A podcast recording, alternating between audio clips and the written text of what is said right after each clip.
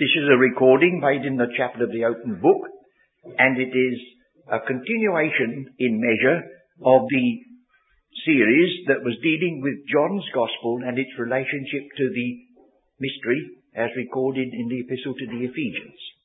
This time, we are considering uh, both positively and negatively the relationship of the Epistle to the Hebrews. And I want to read together Hebrews the eighth chapter as our reading. Hebrews the eighth chapter. After seven chapters of writing, the apostle stops and says, Now, of the things which we have spoken, this is the Son. We have such an high priest who is set on the right hand of the throne of the majesty in the heavens, a minister of the sanctuary and of the true tabernacle which the Lord pitched and not man. For every high priest is ordained to offer gifts and sacrifices, whereof it is of necessity that this man have somewhat also to offer. For if he were on earth, he should not be a priest, seeing that there are priests that offer gifts according to the law, who serve unto the example and shadow of heavenly things, as Moses was admonished of God, when he was about to make the tabernacle, for see, saith he, that thou make all things according to the pattern showed to thee in the mount. But now hath he obtained a more excellent ministry, by how much also is the mediator of a better covenant, which was established upon better promises. For if that first covenant had been faultless, then should no place have been sought for the second. But finding fault with them, he saith, Behold, the days come, saith the Lord, when I will make a new covenant with the house of Israel and with the house of Judah. Not according to the covenant that I made with their fathers in the day when I took them by the hand to lead them out of the land of Egypt, because they continued not in my covenant and I regarded them not, saith the Lord. But this is the covenant that I will make with the house of Israel after those days, saith the Lord. I will put my laws into their mind and write them upon in their hearts. I will be to them a God, and they shall be to me a people. And they shall not teach every man his neighbour, and every man his brother, saying, Know the Lord, for all shall know me, from the least to the greatest. For I will be merciful to their unrighteousness, and their sins, and their iniquities will I remember no more. In that he saith a new covenant, he hath made the first old. Now that which decayeth and waxeth old is ready to vanish away. Now you will remember that we looked last time at the reference to the mystery that we have in Romans the 16th chapter. And now we are dealing with another aspect of um, problem arising out of the relationship of one epistle to the other because there have been some who have said that Hebrews is the climax of all the teaching in the New Testament and that all that we call Ephesian truth is there. Now you see, what they have done, they have seen that Christ is ascended and seated, but that isn't Ephesian truth because you get the ascension of Christ in the Gospels. You get the ascension of Christ in the first chapter of Acts. What is Ephesian truth is the marvelous, overwhelming fact that some of us are associated with him in his ascension. Now that's just the opposite from what we get in Hebrews. So should we look at Hebrews the ninth chapter just to get that point? He goes on in this ninth chapter from the one we just read and says that associated with that new covenant and that covenant was this tabernacle. And he goes on to say, verse 6, Now when these things were thus ordained, the priests went always into the first tabernacle, accomplishing the service of God. But into the second went the high priest. Now here's the word. Alone. Once every year. That's his point. In Hebrews, Christ is seated at the right hand. In Ephesians, Christ is seated at the right hand. But in Hebrews, the emphasis is, is alone. And there isn't the slightest thought that anyone in Hebrews ever dreamed that they would be reckoned to be seated together with him where he sits at the right hand of God. That's the staggering statement of Ephesians. So anyone who merely says, because Hebrews speaks about the ascended and seated Christ, it's all one and the same with Ephesians, has left out the one thing that makes all the difference in the world.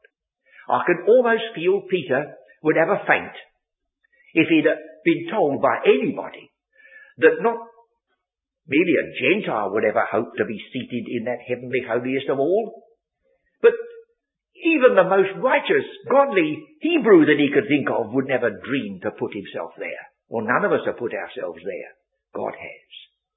So you see, we are right, I think, to contend earnestly for the faith which has been entrusted to us, even though we do not fight about words to no profit or manifest a contentious spirit. I haven't spoken or wasted time on arguing and proving whether Paul wrote the epistle to the Hebrews or not. For the moment, it doesn't matter. Uh, I believe there's abundant evidence that he did. Uh, but whoever wrote it, it's incorporated in Scripture and it's got all the signs about it uh, that it is a part of inspired Scripture. One of the reasons why there's no name of Paul in it is very obvious. Because you will remember in Galatians, the second chapter, when they had a conference together, Peter, James, and John recognized that just as surely they were the apostles of the circumcision, which is to do with the people of Israel, so surely Paul and Barnabas they were apostles to the uncircumcision, and they gave them the right hand of fellowship that one should go the way appointed by God for them, one should go the way to the other. Well now, Paul as an ambassador, Paul as an apostle, speaks with authority when he writes the epistle to the Romans. He says in that epistle, I magnify mine office. That's right. But he was only speaking as a private Christian when he wrote to the Hebrews. Because that was Peter's ministry. It's like an ambassador in France taking a journey to visit somebody in Germany. Well, he could speak of it as an individual and express his opinion, but it wouldn't be authoritative. He would be intruding if he did that. So Paul is recognizing that he's now on somebody else's territory. And you remember that Peter acknowledges that sometime or another Paul had written to the Hebrews, and Peter says there's some things hard to be understood in what Paul has to say. So that's just in passing. But now, I read as our lesson the eighth chapter of Hebrews, and this is almost central in this epistle. And it quotes the Old Testament very fully. So I put it like this. Supposing you were to be asked, what would be the central feature of the Epistle of the Hebrews? You'd have to say, well, the New Covenant.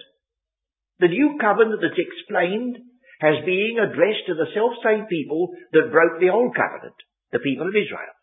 What would you say was the distinctive character or the distinctive word to differentiate Ephesians from all the rest? Or you say that's the dispensation of the mystery that had never been part of the Old Testament scriptures, that had been hid in God and only revealed when Israel proved effective. So now we've got two, as it were, uh, bases Hebrews is based squarely upon a new covenant which is embedded in the Old Testament and addressed to the people of Israel, the tribe of Judah. And Ephesians is the outworking of a wonderful purpose of God which is spoken of as the dispensation of the mystery, which had never been part of Old Testament scripture that goes back before the foundation of the world. Hebrews speaks about since the foundation of the world in chapter 9, but Ephesians goes before the foundation of the world. Now these things are not trifles. They are the very essence of these epistles. And then while we have this passage before us, if you were to go through the epistle to the Hebrews and mark the number of times the word priest and high priest comes, you would find it came a tremendous number of times. But if you went through Galatians, that's the first epistle as far as I know. Galatians, Thessalonians 1 and 2, Corinthians 1 and 2, Romans, Ephesians, Philippians, Colossians, Timothy, Titus, Philemon. Never a reference to a priest in the whole of Paul's ministry. Now, are we going to charge Paul with having slipped up? I was only looking at a bound volume of the Berean just now and I noticed that I had to say there was a slip. And I'd want to remember that if we are reprinting an article so that I don't perpetuate the mistake, but I put the thing right. Uh, do you think that the apostle Paul said to himself when his work was done, dear, oh dear, oh dear, I never referred to Christ as a priest. You can't believe that. It was intentional. If there's a Spirit of God superintending.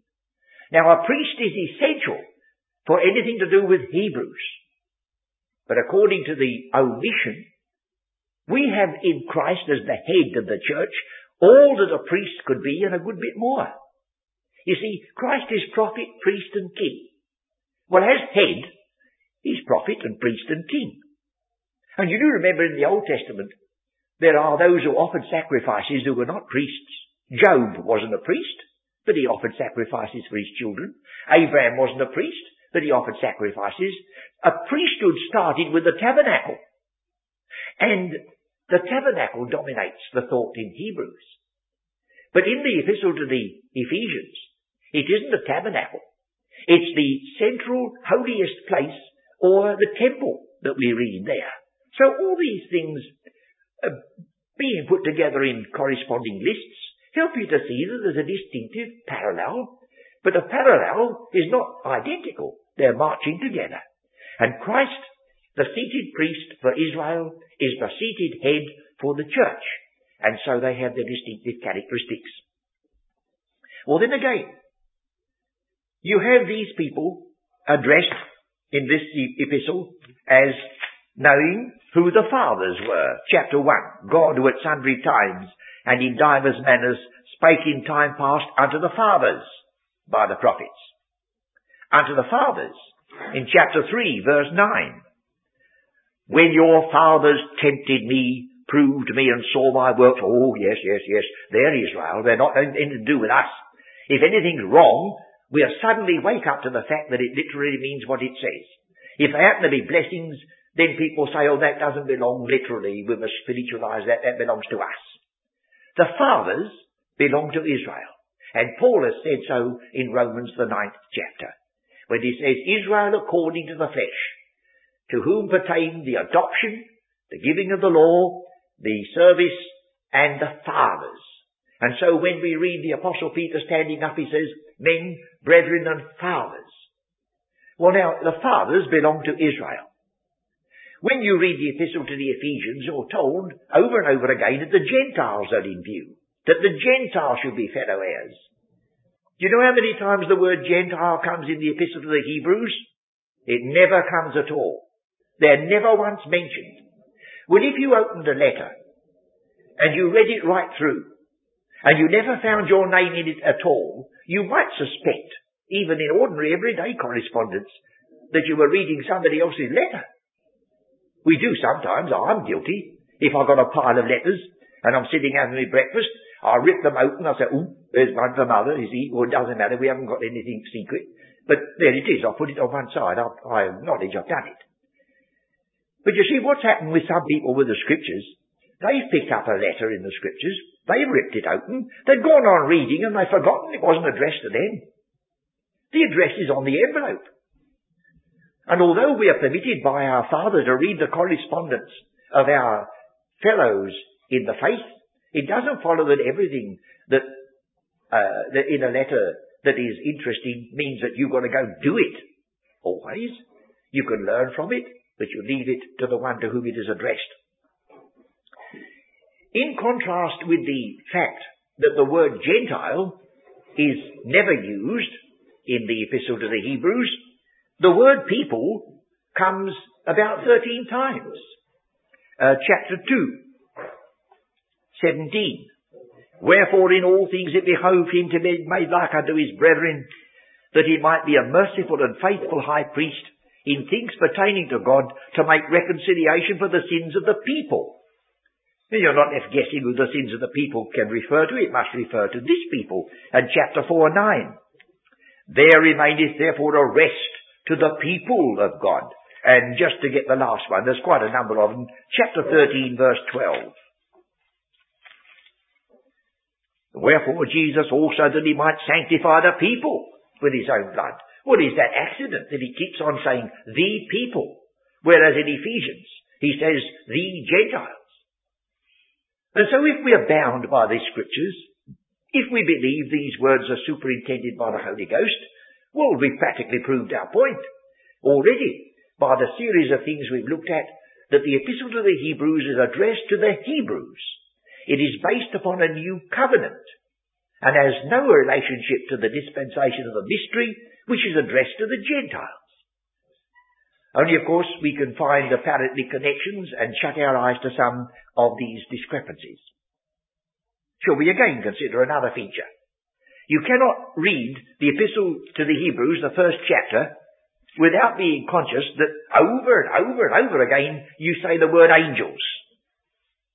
Verse 4, being made so much better than the angels. Verse 5, unto which of the angels saith he at any time. Verse 6, again when he bringeth the first begotten into the world, he saith, and let all the angels of God worship him. Verse 7, and of the angels, oh, angels, angels, angels through this epistle. There's chapter 1, 5, 6, 7, 13, chapter 2, 2, 5, 7, 9, 16, chapter 12, verse 2, chapter 13, 2. Look at them. Angels. Well, if you know the history of the people of Israel, you know that they were associated with the ministry of angels right from the beginning. Angels appear with regard to the birth of Isaac to Abraham and to uh, Sarah. Angels are there in connection with the destruction of Sodom and Gomorrah. Angels are administering the law at Mount Sinai. Angels are there in the days of David. Angels come right through into the Gospels, the herald angels at the birth of Christ the angel at the ascension, the angels at the second coming, angel ministry all the way whenever you get the people of Israel. And they're dropped. No angels in Ephesians. No angels in Philippians. If I said no angels in Colossians, you would correct me. But the only reference in, in Colossians is the worshipping of angels, which he says is absurd. Set them aside. That's all. No angels in 2 Timothy.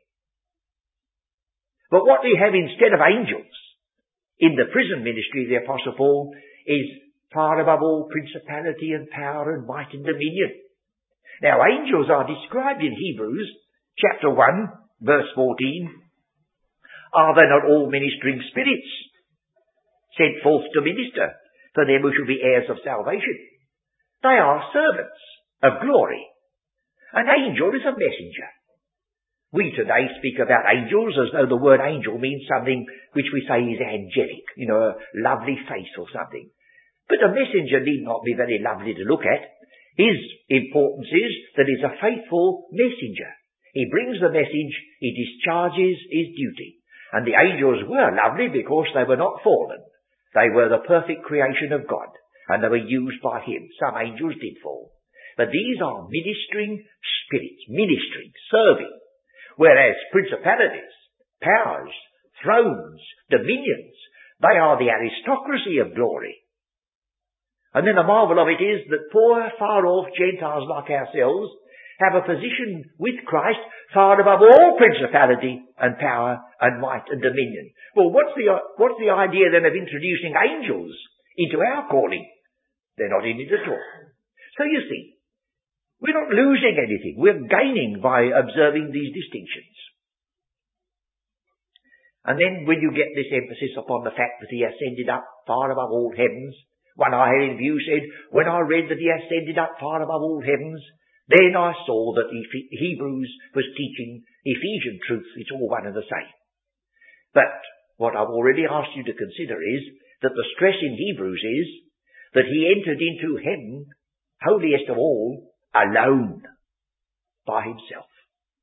And the extreme difference between Hebrews and Ephesians is that the seated Christ is there in both of them. The seated Christ is at the same right hand of the same God. But in Hebrews he's alone. And in Ephesians he has his people with him, seated together with him by the very word of God. Well then we can think of other features. Um, we read in chapter 2 this statement. In uh, verse 14 is a very wonderful foreshadowing of the fact, or uh, taking up the fact that Christ is the kinsman redeemer. For as much then as the children are partakers of flesh and blood, he also himself likewise took part of the same, that through death he might destroy him that had the power of death, that is the devil, and deliver them who through their fear of death were all their lifetime subject to bondage. Now that's a very blessed passage. And we can see that Christ, in the epistle to the Ephesians, Philippians and Colossians, was flesh and blood for our sakes, as well as it was flesh and blood for Israel's sakes. But look at the way it goes on here. That's not what he teaches here. Verse 16. For verily, he took not on him the nature of angels, but he took upon him the seed of Abraham. It doesn't mean to say that he wasn't made of the seed of man, going right back to Genesis verse 3, where you and I come in. But Hebrews is quite satisfied to limit it. That if he can prove that this one who became flesh and blood and a redeemer, took upon him the um, seed of Abraham, he's done all he wants to do. And there's nobody here going to object in Hebrews, because they were rejoicing to think that they were the seed of Abraham, and he is their kinsman redeemer. So you see, the more you look at it, the more it bears out the one thought that he had the Hebrews, literally the Hebrews in mind, and the Gentile didn't come into the story at all. You and I can read with profit the epistle to the Hebrews and it's a part of all scripture that is written for our guidance. But we don't put ourselves into all scripture. We can't put ourselves under the law of Mount Sinai because it happens to be written in the book of uh, books of Moses. We can't put ourselves into the Sermon on the Mount that says the meek shall inherit the earth unless we're going to forfeit the heavenly places. We can read them all with advantage, but they're all written with a specific purpose and should be kept intact. Well now, the um, three points that were brought forward as almost proving the case uh, in this one that I have in mind. A friend who used to be connected with our work but has hived off and taken his own line. He said he found three passages in the epistle to the Hebrews which proved that he was speaking of one and the same thing as the epistle to the Ephesians, and here they are. Heirs, oh you don't sound the H in there, I, I mustn't sound the H's whether or not I get into trouble anyhow chapter 6, verse 17. Wherein God willing more abundantly to show unto the heirs of promise the immutability of his counsel, confirmed it by an oath. And in chapter 13, 3, we have the body. Uh, chop, no, chapter, chapter 13, where is that one? Eh? No, Oh, that's right, yes. Chapter 13.3. Remember them which are in bonds as bound with them, and them which suffer adversity as being yourselves also in the body. And then we have in uh, chapter 3 verse 1, chapter 3 verse 1, these words. Wherefore, holy brethren, partakers of the heavenly calling, consider the apostle and high priest of our profession, Christ Jesus. Now he said, heirs, body, partakers. I'll go back to Ephesians 3, and there you have got heirs, body, and partakers. That's proof that Hebrews and Ephesians are all one and the same. Let's have a look. Ephesians 3, verse 6. That the Gentiles, oh my, that's introduced a word that doesn't come in Hebrews, isn't it? That's a bit awkward. He's speaking in Hebrews of Hebrews and never mentions Gentiles. He's speaking in Ephesians of Gentiles and never mentions the Jew here. So what do we do about it? Well, I think if we're going to abide by the teaching of Scripture, we'll leave it as it's written. Right. That the Gentiles should be fellow heirs. There's the one word. The same body. There's the second word. Partakers of his promise in Christ by the gospel. That's the third.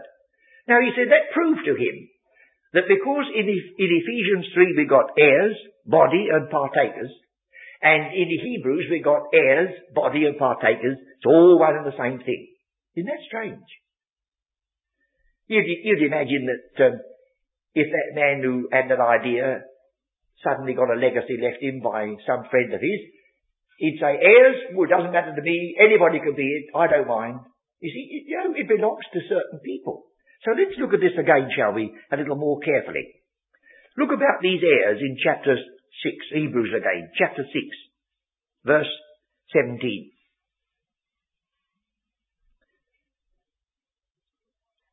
He's referring to an Old Testament passage here, wherein God, willing more abundantly to show unto the heirs of promise the immutability of his counsel, confirmed it by an oath, that by two immutable things, in which it was impossible for God to lie, we might have strong consolation. You go back to Genesis 22.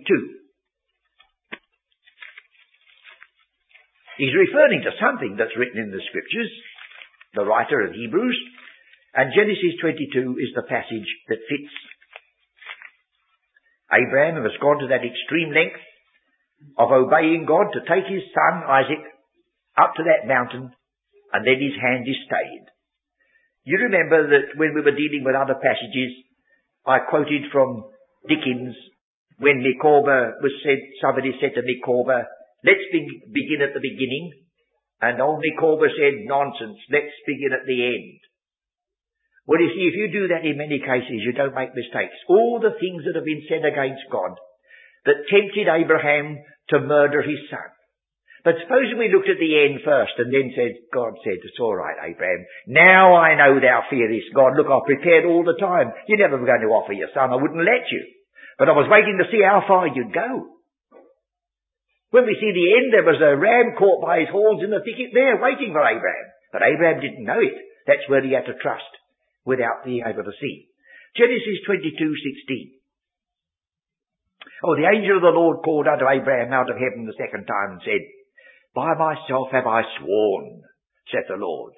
For because thou hast done this thing, and hast not, hast not withheld thy son, thine only son, you see how God's giving him the credit, not merely thy son, but thine only son, that in blessing I will bless thee, and in multiplying I will multiply thy seed as the stars of the heaven, and as the sand which is upon the seashore, and thy seed shall possess the gate of his enemies.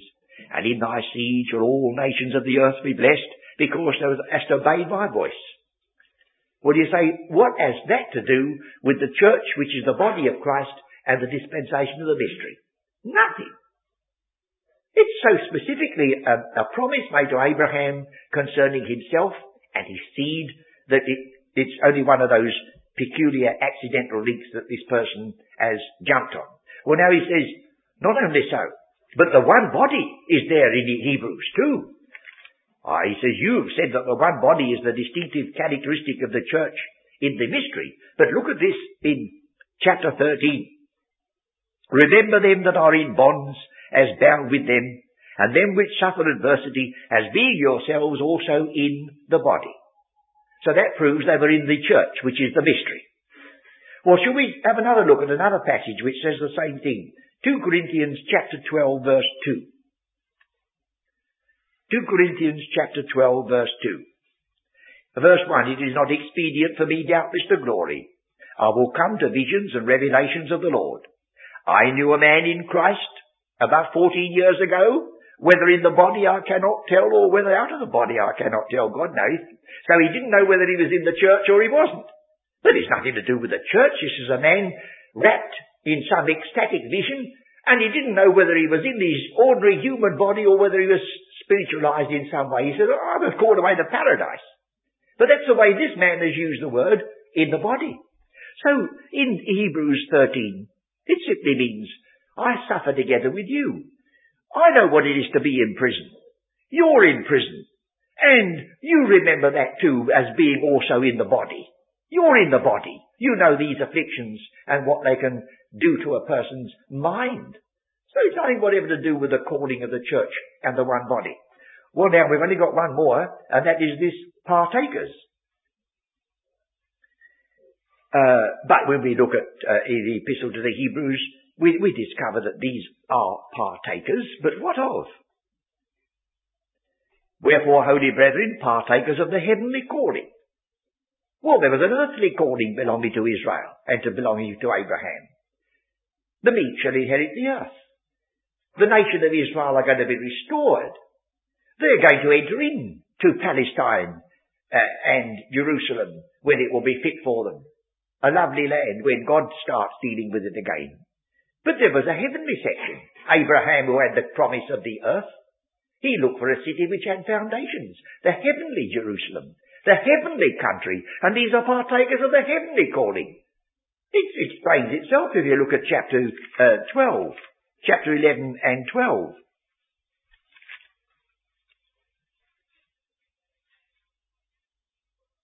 It says, um, verse 16, and now they desire a better country, that is an heavenly.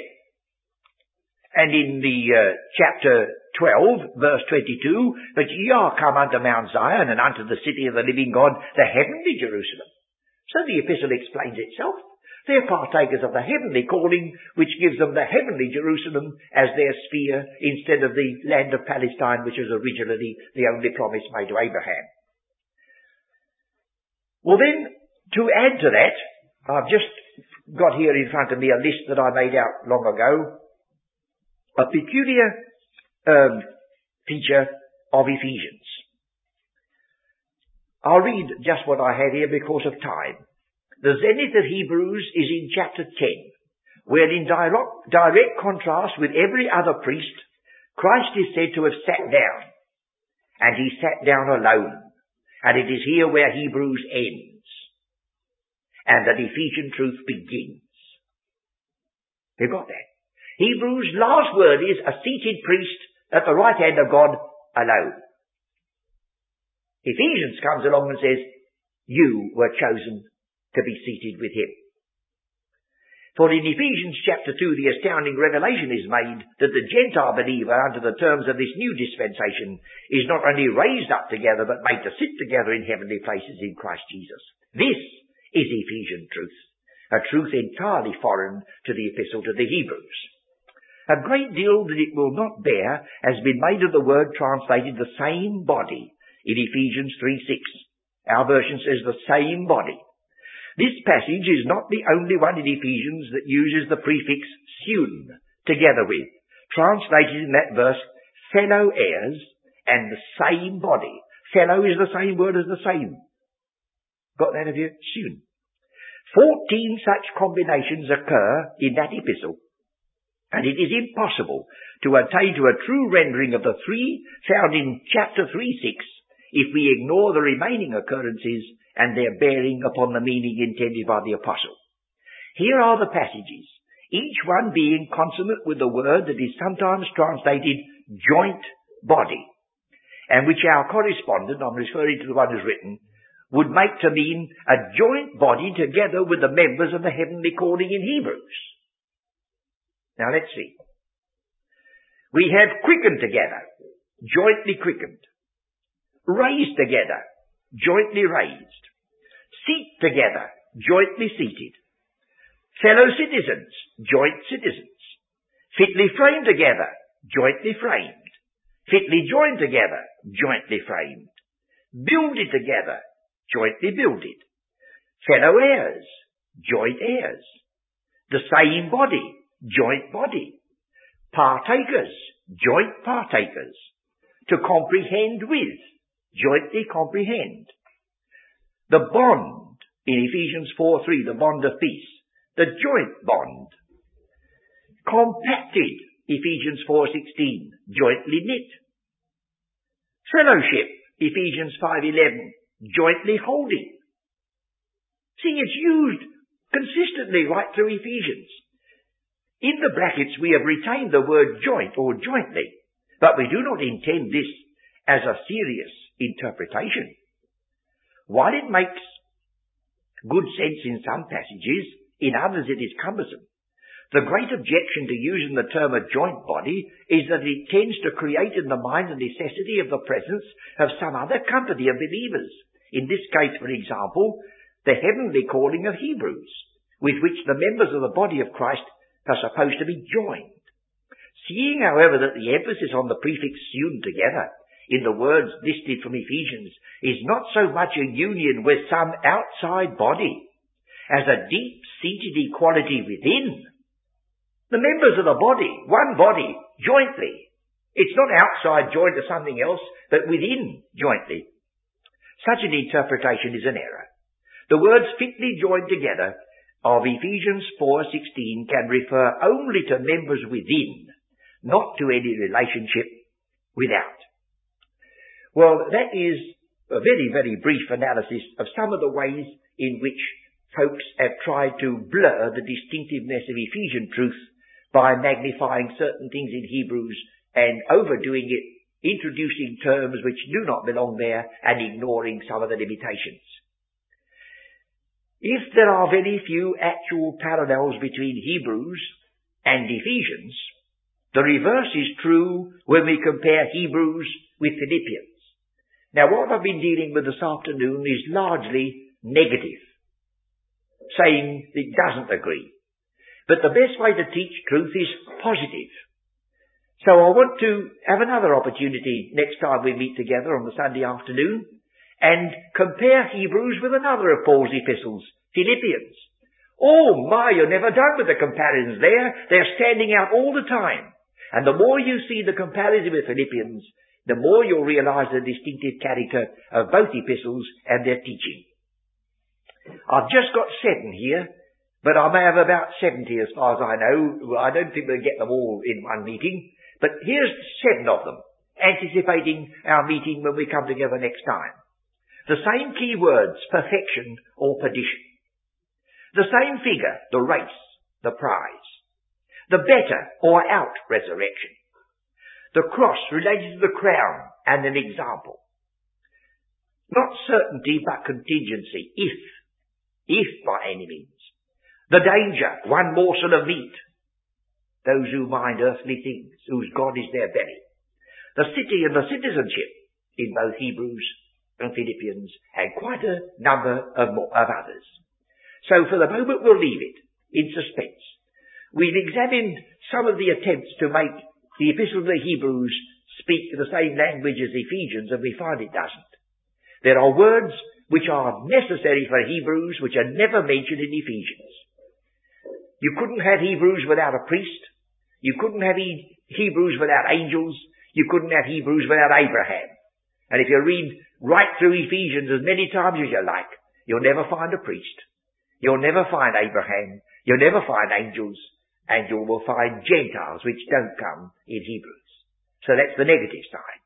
So next time together, we look at the parallel there is because God works in parallel lines. He saves his people. Then he offers a reward to them if they run with patience. That's Hebrews. He saves his people. He offers the prize of the calling if they run with patience. That's Philippians. Oh, now we're on positive lines.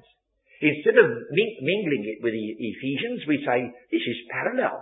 Just as God deals with Hebrews and gives them a crown, so he deals with Ephesians and offers them a prize. So the next time, we shall not be debating the question, but we should be seeing, as far as it's humanly possible, a whole series of parallels which will make this uh, question of comparison rounded off, I trust, in a very satisfactory way.